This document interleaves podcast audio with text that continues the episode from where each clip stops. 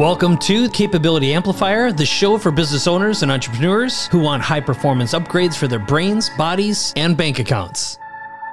Hey, this is Mike Koenigs, and welcome to another episode of the Capability Amplifier. I am here with Dan Sullivan. Hi, Dan. How are you today, Mike? And we've been working night and day today. We have. We started out very early. So we did a session together that resulted in a huge breakthrough. And the topic that got this conversation going in the first place is how to create a perfect simplifier multiplier moment. Mm-hmm. And it is a moment of alignment between two distinct I'll say personality types mm-hmm. and what I call the tingle moment. That's when it feels like God is sprinkling fairy dust on your brain and you know that what you just heard is exactly what you need to do and it's going to produce massive results in your life and business. So to get things rolling, what's a simplifier multiplier? Yeah, well, first of all, you and I are good examples. So we have I don't think it's necessarily a personality type, but I think it's an operating type that we have, I think everybody over a long period of time, and both you and I have been immersed in the entrepreneurial world for uh, decades. And entrepreneurs, um, you know, people describe them as weird people or describe them as outlier people or everything else. But when you get to know them, you notice that they operate differently and I've, over the years, seen two completely different operating modes for entrepreneurs. And one of them is called a simplifier. And a simplifier wants to take complexity and make it simple. They want to get rid of complication, complexity. And so it's, I would call it an inward movement. That simplifier goes inward and takes something that has a lot of different working parts, a lot of different steps, and reduces it to the bare minimum number of steps, that would make it easy for people to do something much more easily. You know, online shopping on Amazon is a great example of if you compare online shopping before Amazon and online uh, shopping after Amazon, it's just a click. You know, I mean, I order a new book and I click and I click again, and it says, Dan, the book is on your Kindle. Okay. Well, somebody really simplified that. And then the multiplier person takes a simple thing and gets it out into the world.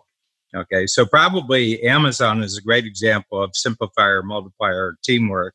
Somebody in the, the Amazon company had an absolute passion for making things as simple as possible.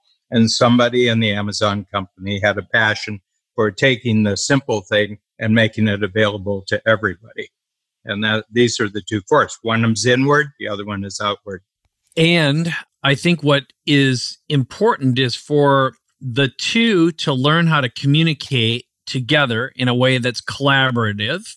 I think that's one of the key things when you talk about the free zone frontier on how the perfect free zone frontier partners are simplifier multipliers who both have businesses and create a competition free zone mm-hmm. and are really thinking i love to think of the formula as being one plus one equals 11 not two not three or whatever else and create their 10x their 100x positive future and i'm using coach language or dan language there but i had a tingle moment today when we did an exercise as a group in our strategic coach free zone frontier session and I realized that I was architecting how I could spend all my time in the space of being a multiplier. One of the ways that I describe being a multiplier all the time is I am really good at solving problems in a presentation format. In other words, someone can come up and say, Hey, can you solve this problem? I can usually come up with a bunch of solutions really, really quickly that'll package an idea that a simplifier might have, articulate it to an audience, and then find multiple ways or mediums to get it out there. And I thought, now, if I could operate at peak state all the time in a place of pure love and creativity and joy, what would it look like?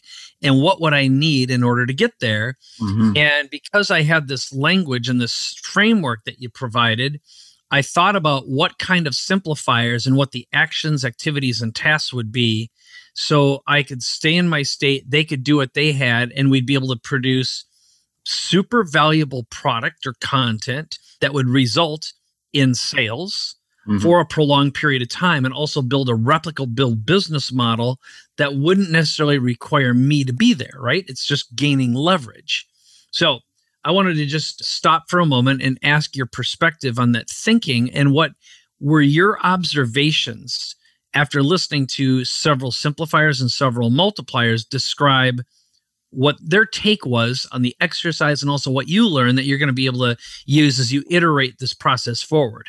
I saw something very, very clearly that if you're a simplifier, you don't need lessons on how to simplify things because you just naturally do it. And you don't really have to motivate yourself to be what you are. What you have to motivate yourself to do is to be friendly to the other side. In other words, if I'm a simplifier, and my main job is to be really friendly to Mike Koenigs, who's a multiplier. And what I mean by friendly is that one is that you like working with me. Number two is that it's easy for you to take what I create and take it out to the world.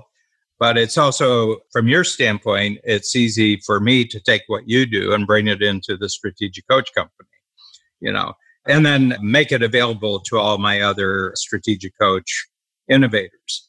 What I think I bring to the table is that I can kind of look at, you know, an activity that produces value and I can break it down into the simplest number of steps and put context around it. And there's a model which we used in one of our workshops this week, and it's called KASH that there's a certain amount of knowledge you need to do this. There's the right attitudes. You have to have the right skills and you have to have the right habits if it's going to carry through and you know i've been doing this for 40 almost 50 years of helping entrepreneurs kind of simplify their way of being successful and then making it into a system that others can do all the work that the entrepreneur isn't doing it and then make it increasingly profitable and then make it last forever. so that's my passion in life. And I would say that you're someone who can take all the ways that things can get multiplied in this world, then you can put them together into systems and then show people who have really good simplified breakthroughs say, hey, all you have to do is do this and this and this, and you can multiply this out in the world. And there's a lot of different levels to it, but you've kind of reduced it down to the four M's. So you can talk through what the four M's is that anything in the world, you know, that's not harmful. We don't work on harmful things. We don't work on bad things. We don't work on, you know, illegal things or unethical things. But if it's good and it's got new kinds of value to it. You know how to take that thing and get it out into the world. Okay. Yes. And the four M's that you're talking to, before I say what it is, I want to set it up and say, when in doubt, always rely on a framework or a structure to simplify the complex. And anytime I feel confused or overwhelmed or um, can't tap a solution. In other words, I feel as though great inspiration and great creativity happens by channeling. And when you understand how to implement this framework, which the four M's are market, model, message, medium.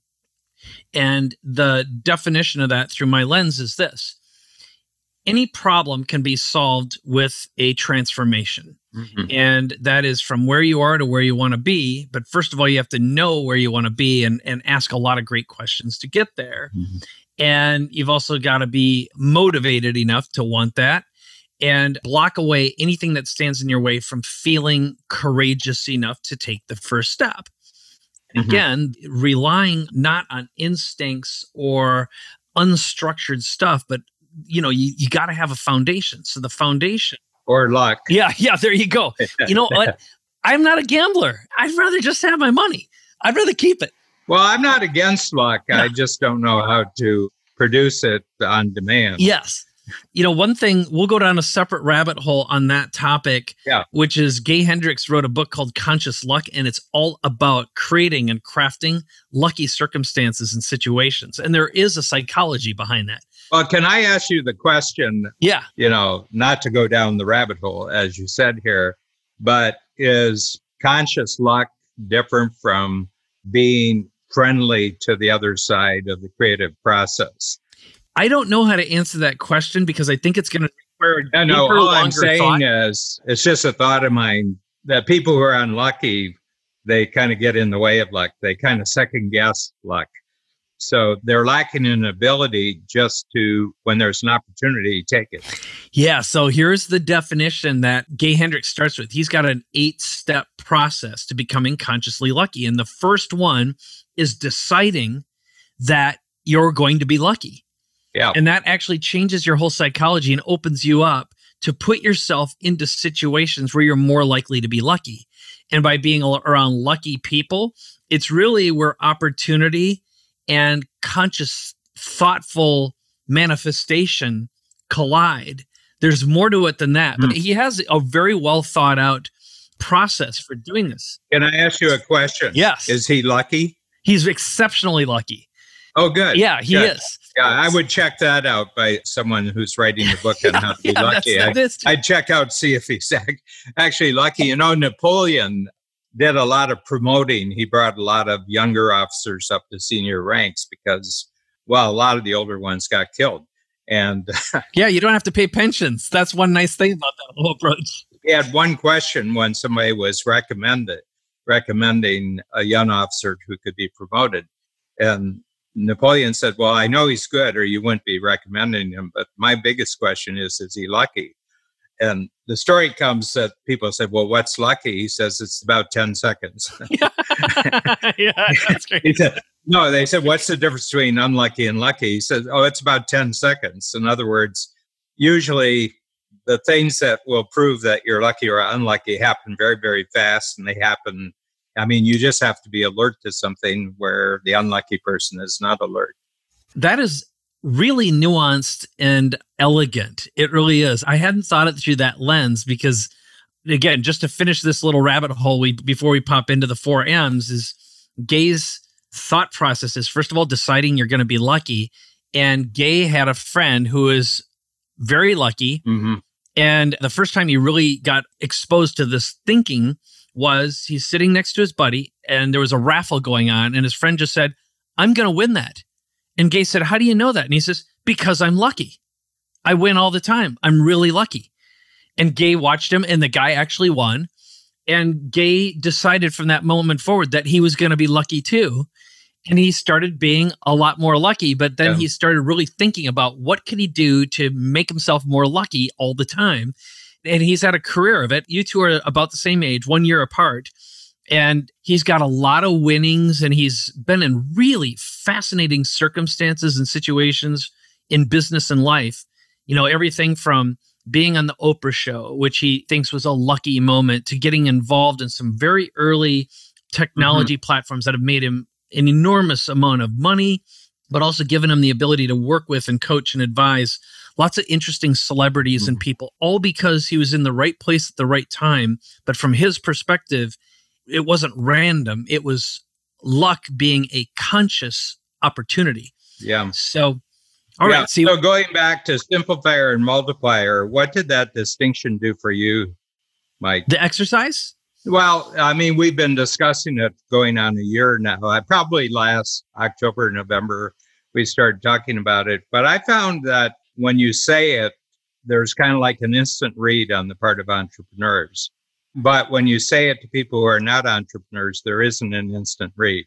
Yeah. So, my instant read is We're kind of entrepreneurs from the start. yeah, Yeah. I didn't come up with it. Somebody in one of my workshops said, you know, I think I'm a better simplifier than a multiplier. And I said, whoa, whoa, whoa, whoa. Just stop right there. Just stop right there.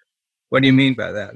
Well, that I'm really good at kind of getting things really right at the center, but I'm not as good as getting the new center out to the world. I said, I totally understand. And I said, How many of you in the room understand that? And every hand went up. I had 29 And I said, okay, let's do a instant exercise. I said, just draw a line down the middle and you're going to put three things on the left of the line and three things on the right of the line. On the left, it's going to be simplifier successes you've had as an entrepreneur.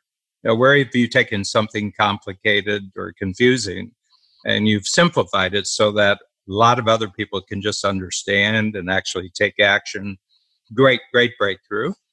Where have you done that? And where have you taken something that's already simplified, it's already good, but not many people know about it, and you've gotten it out to the world? And they did that. And then I had them get together and talk about it, 29 people.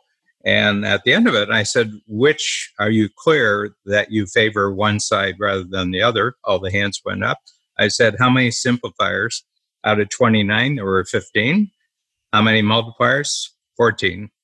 And I said, you know, going forward, when you have an idea, if you're a simplifier, talk to somebody who's a multiplier. You'll save a lot of time, you'll save a lot of effort and everything like that. But what I found was it was probably one of the easiest ideas to communicate. People are a bit frustrated because their history as an entrepreneur has required them to do both. But if they really tell the truth about their energy level, their passion level, their success level, they say, very definitely, I'm a simplifier, I'm a multiplier. I'm a simplifier. You know, I'm a simplifier. When you suggested that we do a podcast, I said, bingo. When you said, I can show strategic coach how to get people phoning them, I said, bingo. And not much opposition for me. Right. So as I'm listening to you, I'm thinking about the why and what are the characteristics and what this has meant for me. So I think I've intuitively understood it, but I hadn't been able to articulate it and then understand how to really notice who is what and who complements best. So I'll mm-hmm. give you a, an example from years in the past when I would be with someone who would be a high fact finder, and very often high fact finders are simplifiers in my experience too. They're the higher probability of it anyway. Where, where a quick start on the Kolbe scale is more likely to be a multiplier. I'm sure that's not an always, but this is just my rough estimate. But I had people, for example, who ran my books and focused on organization. And I would be driven nuts by them because they asked too many questions. And I'd be like, I just want to get done. Let's just do this thing so we can get through this, make some money, and move on to the next thing. And they're like, no, no, no, no, no. We have to this and this. And what would happen if? And boom, boom, boom. And that used to drive me crazy until I realized that those were the people who actually helped create a real business that would actually stick around that people would want to work at versus one that was all over the place all the time and in a constant state of chaos, disorder, and bodies laying in the streets when the clear cutters were done, right? And I think that was an early exposure, and I really learned to love the high fact finder organizational structured simplifiers, just not knowing any better. Mm-hmm. So if you fast forward to now and we think about a great partnership, it really comes from being able to listen, articulate, and package and have someone go in and be able to listen to all the stuff that's going on, sift and sort it in a way that's digestible by both types, a simplifier and a multiplier, mm-hmm. and be executed on and be valued, right? Because you can't have a transaction without someone understanding very quickly what the value is. And even just what you described right now, which was the idea of let's do a podcast about simplifier multiplier, it was like, yep, we need to do that. I call that the tingle moment. That's when you know it's the right thing to do. And then on the other side, it's when we decided during our conversation, hey, let's work on this project together because A, who wouldn't want more high quality clients raising their hands saying, I already know I want to work with you? How do we sign up? That's every business owner wants that experience. Mm-hmm. Yeah. And there is a science to it and an art to it and it requires again both sides mm-hmm. so i think you said something a little bit earlier today too that we just talked about which was if you're a simplifier you don't have to work at simplifying you have to work at being a multiplier friendly yeah And then, of course, vice versa. And vice versa. Yep. So, learning the art of listening, it really is what a great copywriter is. It's great compassion and empathy skills.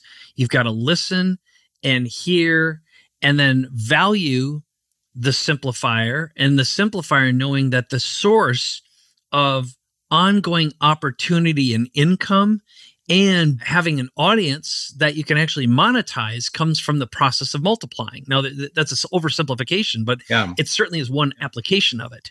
I mean, there's a lot of historical examples of this. I mean, if you're in the United States, one of the most obvious is McDonald's. The McDonald brothers had two restaurants in Southern California, and they had created a really, really great hamburger restaurant, and they had huge crowds that would come to them.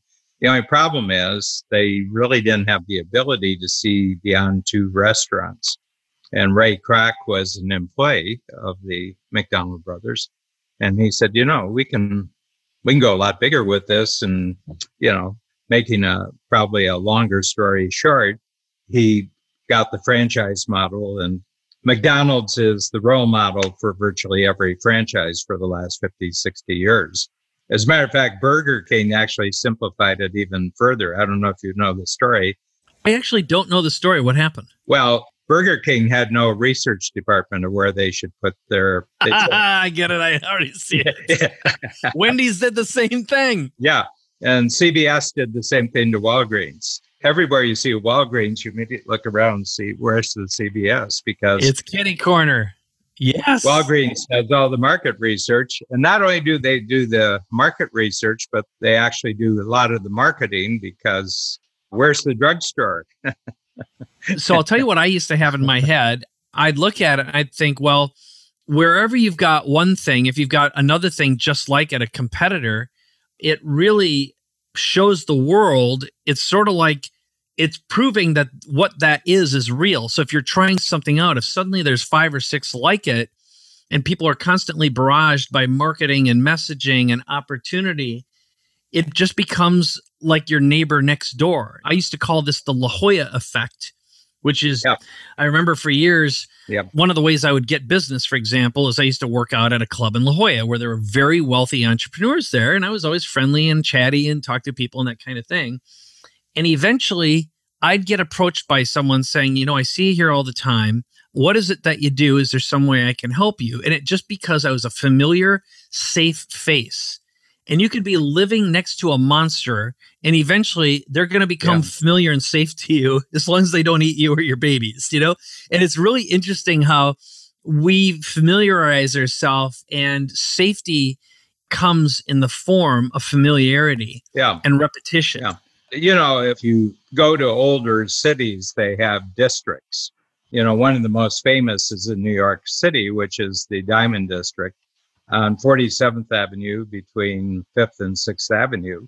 It's all diamond stores. You know, I mean, they're all competitors with each other, but in a certain way, they're collaborators. Okay, because they're collectively drawing a crowd. They're collectively bringing people to that district. And so if you were the only store, you might have to spend a lot more on marketing. You probably have to spend a lot. But if you're one of 20 stores, yeah. Yeah. Yeah. So the thing is that for an entrepreneur, and we're talking to a lot of entrepreneurs listening to Capability Amplifier, one of the big things is to get quick. What do you naturally favor, simplifying things or multiplying things that other people have simplified? And if you're a multiplier, if at a certain point you're running out of multiplier, go back and look for somebody who's a simplifier and do a collaboration with them. And if you're a simplifier, do a collaboration with someone whose their natural bent is to take something they're not going to simplify it. They just want to get it out and make it useful to a lot of people. Then, once you're convinced of which you are, try to be that way 100%.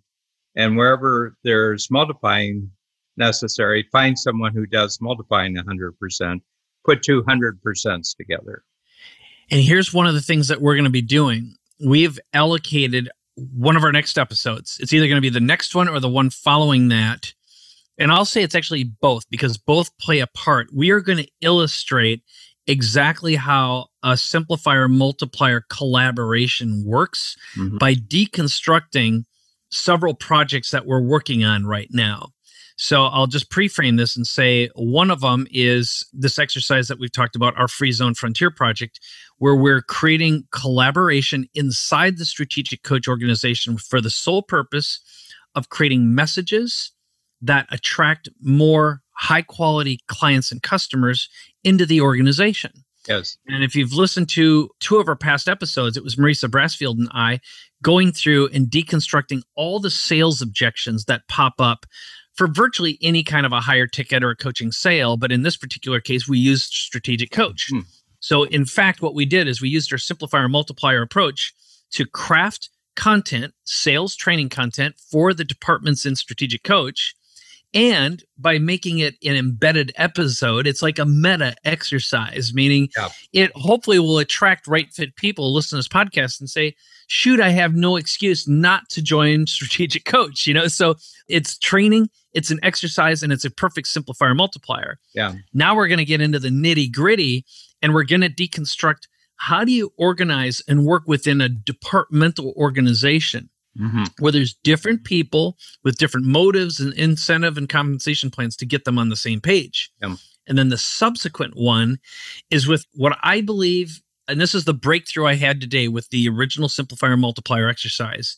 I had a breakthrough and an awareness on a process that I started doing almost 30 years ago. And I've almost taken it for granted, not realizing that it's the perfect synchronicity between a simplifier multiplier that gets the most done, that earns the most money minute for minute invested over anything I've ever done in my entire career. And we'll reveal that process in that episode. So, how's that for a little bit of a teaser? I'd be excited just to listen to that. Me too, because it's the first time I really thought about it and yeah. organized it. So uh, it's going to be something that we get to collaborate with, and you're yeah. going to end up asking great questions, and I think magic's going to come out of it. I have one other thing that we're going to try this time, also that we're going to add, Dan.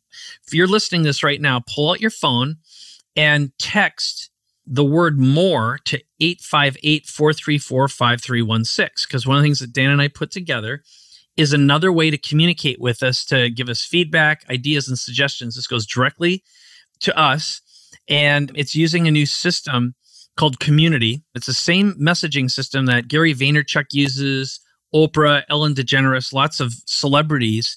And I got early access to it so we can experiment with it. It's an interesting text platform, but it allows for one on one and group messaging in a super, super personalized way. So you'll be able to see how it works. So, one more time, that's text the word more to 858 434 5316.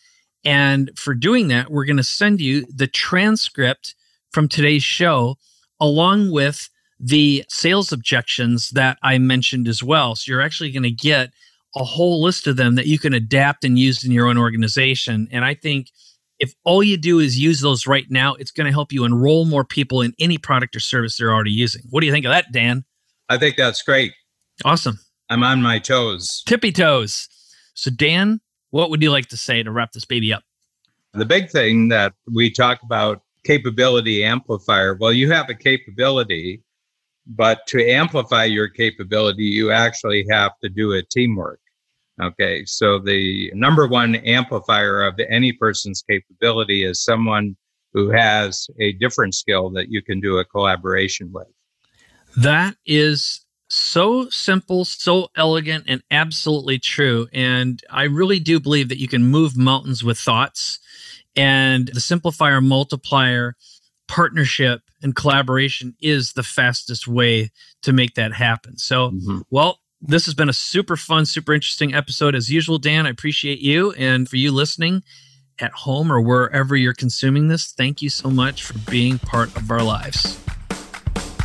Will you head over to iTunes right now to rate the Capability Amplifier show? Every rating and review helps spread the message and create more empowered entrepreneurs like you. And if you've already done that, please share this episode with a friend who you know can benefit from Capability Amplifier. And if you have any questions or suggestions, head over to capabilityamplifier.com. There you can leave us an audio message, and Dan and I listen to every single one of them. Thanks again for listening, and we'll see you soon.